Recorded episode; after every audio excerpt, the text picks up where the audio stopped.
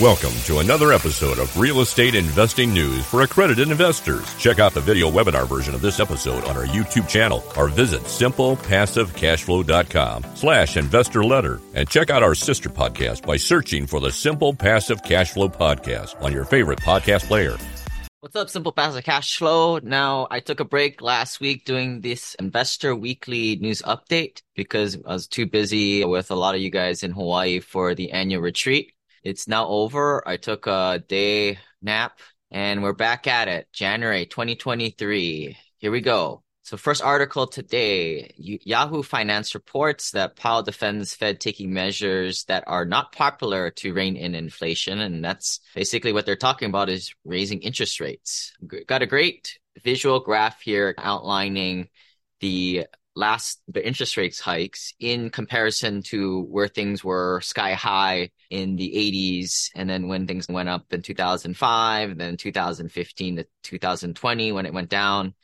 And where we are in relation to where things used to be the one important thing to point out this last onslaught of interest rates hike is the quickest one in history right? It's the quickest one. And the the article goes reports and says that their Fed re- Reserve targets 2% inflation. I would probably argue it's really like 3% because the 2% is always sandbagged, which is means they're always changing the way they measure that statistic to get that 2%. So that's why I say 3%. From the visual capitalists. Now, I'm to just come out and say it. We're in a recession now and things will probably get worse in 2022 maybe even 20 or 2023 maybe even 2024 i think it won't be as big as a lot of people think it is as most people are doom and gloomers when they start to go down this train. But most this is a, a article taking a lot of surveys into account and when, where do countries think they're at? Uh, but basically in 2023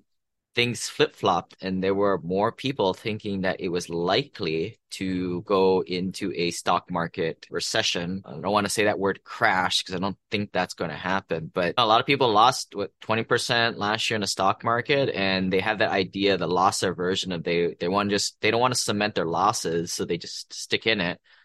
But I'm pretty confident that the stock market is going to go down another 10, 20, maybe 30%, then go up or stay the same. So this that's what this article goes through. What is the kind of the sentiment in each of these countries? These are just survey results, but I think it really shows what people are thinking out there. And it, it, I'm always kind of interested in like the different countries, how they differ. Just to point out some of the uh, the outliers here. Chile is very bearish.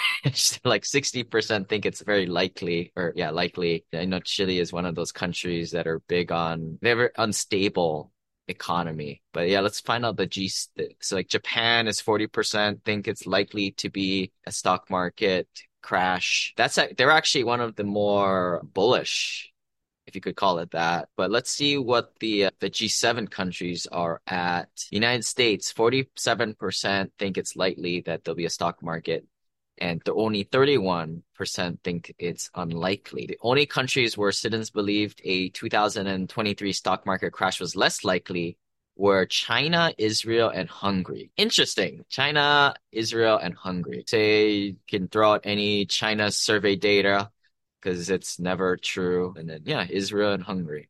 If you combine the G7, the, the four biggest economies, uh, 40 to 47% of each member citizens responded likely compared to 26 to 35% responding unlikely. So what does that mean? Well, get your money out of the fake stock market and get into real hard assets, especially when it's backed by a lot of equity like we have in our pet fund, right? Where we're investing more on the debt side because we believe that we're in a recession and there's going to be a recession.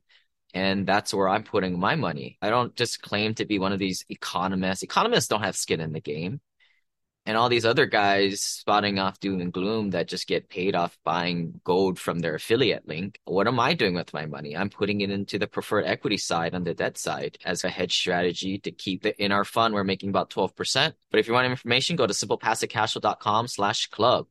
The next article is comes from the Hill. Inflation's ace erased again. What does this mean for Fed's interest rates? So what they're talking about here is the consumer price index actually fell 0.1% in December, and which means annually 6.5%, which is actually pretty good seeing that we were in 9.1 at the peak in June and 7.1% in November. So this is actually falling quite quite quickly, I think.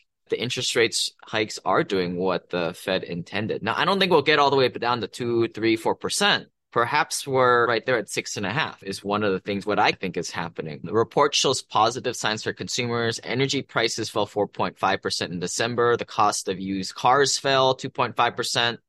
I know I, I bought an Escalade in 2020 and then I sold it and actually made five grand on the thing, on the whole transaction uh, because the used car prices increased during the pandemic and now that has fa- fallen. That's just like my personal story.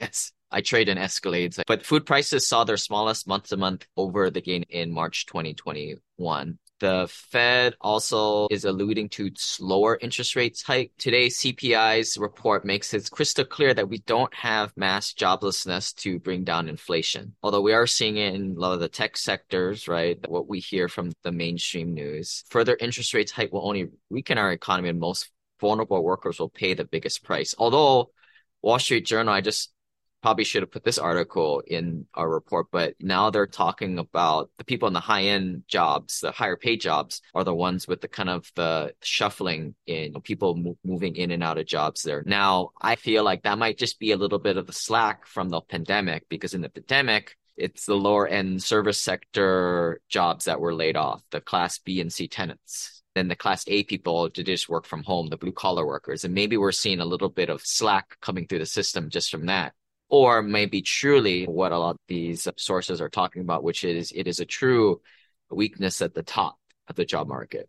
Either way, cool. They can go live in our apartments. The last comment here, the Fed can take solace that aggressive tightening has succeeded in reducing the headline and core inflation. That again, we're down from the peak at 9.1 and now around 6.5 about. Housing costs continue to accelerate, raising 0.8% in December, and shelter was a dominant factor in the monthly increase. The real test will come in the second quarter of 2023 when analysts will hope for inflation to fall up for 4.5% annually. So that's expectation for everybody to have that we'll get under 5% middle of this year.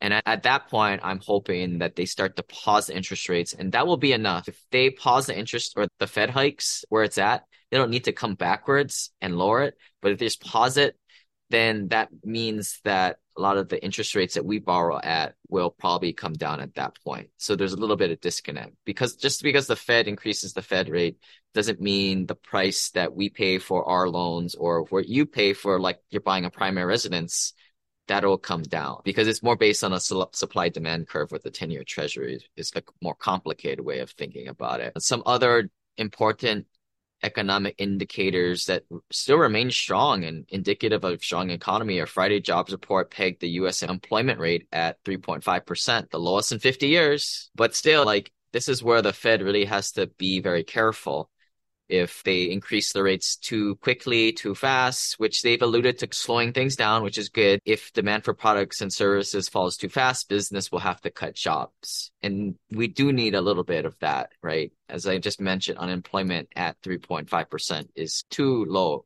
from a historical standpoint. This kind of echoes for the last article, but the Fed wants to bring inflation down to 2% target rate Price stability is the bedrock of a healthy economy and provides public with immeasurable benefits over time. The Fed officials raised interest rates seven times this year. Last month, they voted to raise interest rates by 50 basis points, which is the smallest rate hike in June. In past, it was 0.75, 0.75. Very quick jumps there. Susan Collins, president of the Fed of Boston, said Wednesday, she was leaning towards supporting a 25 basis rate hike in February, depending on what the inflation data showed. Collins doesn't have a formal vote, but will weigh in on the decision. I don't know. I'm a guess I'm a gambling man. Maybe I'll, I think it's still going to be 0.5. I don't think it's going to be 0.75 I, or 0.25. I actually think it's probably going to be, if I were, if I had to gamble between 0.25 or 0.75, I would probably say it'd be the lower of the two, but I'm, I think it's prudent as a gambler and me to call it a 0.5 for what it's worth. Here is that that CPI data shown on a graph. This is all what makes up that 6.5% inflation rate per year. This is more on a month to month basis, but you can see, I think this is a good sign. The ship is turning in the right direction. We're not under 5% inflation yet, but we are definitely getting up there. Going to annual 12% change in the CPI. This is really what I think most people can understand instead of pluses 0.1, pluses 0.5, stuff like that, but more on an annual 12 year basis. You can see it definitely coming down off the peak of 9.1 in the summertime. I think all this is good news. All the items index increased 6.5% for the 12 months ending in December. This is the smallest 12 month increase since the period ending in October 2021. And this, if you guys want to go to the YouTube channel, we also put this on weekly in addition to the podcasts.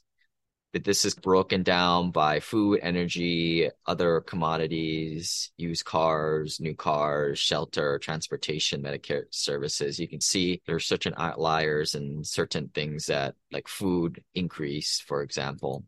Next article, RE Business Online. This is, you know, one little development that I'm looking at, mall redevelopment projects have unique property tax implications. A lot of people know, as I've talked about it over the years, that malls are dying unless it's a A class mall, that that really nice mall, that the Galleria in Houston or Ala Moana in Hawaii. If it's not that, if it's not the top tier one, the malls are dying. Uh, the repurposing of malls and anchor stores is a popular topic in community development circles, but legal restrictions make the redevelopment extremely difficult. They're locked into a lot of their covenants, and to, to date, e-commerce and brick and mortar sales have not yet reached an equilibrium. There's still some movement back and forth.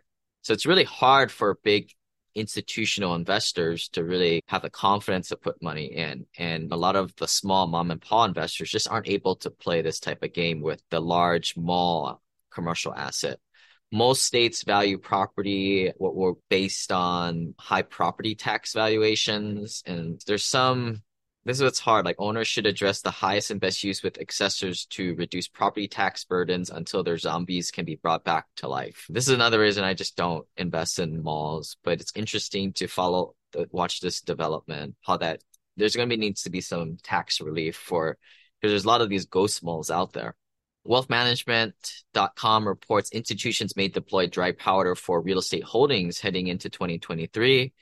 I definitely would follow this if you're an investor because you want to get ahead of the large institutions. Now they're saying rebalancing is occurring now, but there is the still the wait and see on reinvestment as private market valuations are still tra- transitioning relative to the higher cost of capital.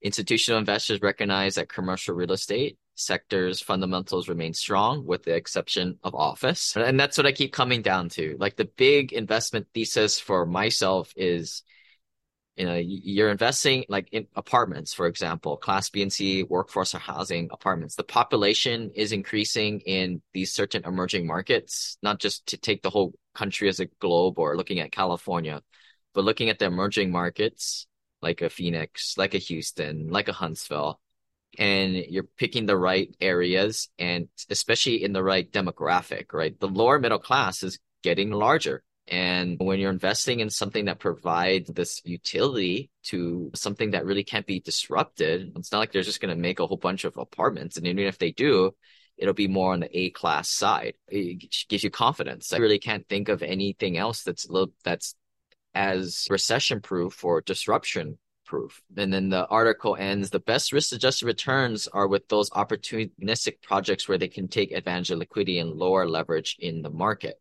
And they're saying that investors are seeking risk adjusted returns that favor opportunistic and value add strategies to hit their desired returns. The U.S. is viewed favorably as a market of relative stability and good growth prospects. The U.S. government is very de- deliberately trying to engineer a mild recession in, to contain inflation. Very different than all those crazy other countries like Chile that's all over the place or Venezuela with their currency. Those are actually the guys because, you know, who owns whose debt out there.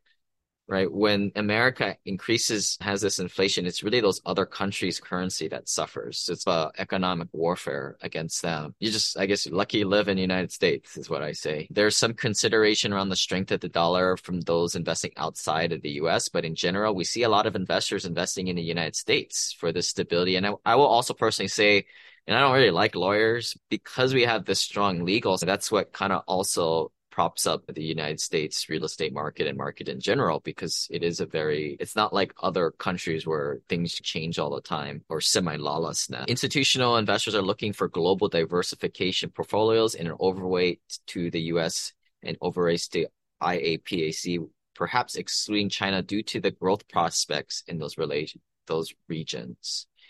Investors active in America's preferred value add strategies at 81%, this is continued interest for certain strategies with favorable fundamentals and good tailwinds that are support rent growth and demand, such as industrial, multifamily, and single family rentals, self storage, data centers, according to them. And to final leave things off, we just finished the retreat last week here in Hawaii. Great to see a lot of you guys. Um, we took a lot of notes. The team is going to get together this week and make a lot of improvements. Although I'd say a lot of the feedback between Hui 4 and Hui 5 was a lot of improvements. But for me, it was just neat seeing like there was some second generation investors coming with their parents. I thought that was cool to see. A lot of this is just developing more into a family organization. I mean, that's what the family office Ohana is, right? It's a group of family offices that it's pretty simple to get to a certain financial independence number, especially when you invest with people you trust and they, they're good on their word. And you do these tax strategies where you you lower your taxes to a fraction of what it was, and you do. We're going to be doing accredited investor banking here in the future. When you do these three strategies, it's very simple to get to that FI. That at the end of the day, it's just passing it down to the next generation. And this quote came up is just, you just got to teach your kids the right way so they don't screw it up. But with that, hopefully we will see you guys next year for the retreat. Just want to put out there, I've been doing some research on conservation easements. So there's been some, a lot of changes. So make sure you guys subscribe to the podcast and the YouTube channel. If you don't know how to do that, shoot us email team at simplepassivecashflow.com, join the club. And I'm going to be putting that. There's not many things that change too much in our passive investor world, but this is a big one that I thought that just want to highlight for everybody out there. And we will see you guys next time. Bye.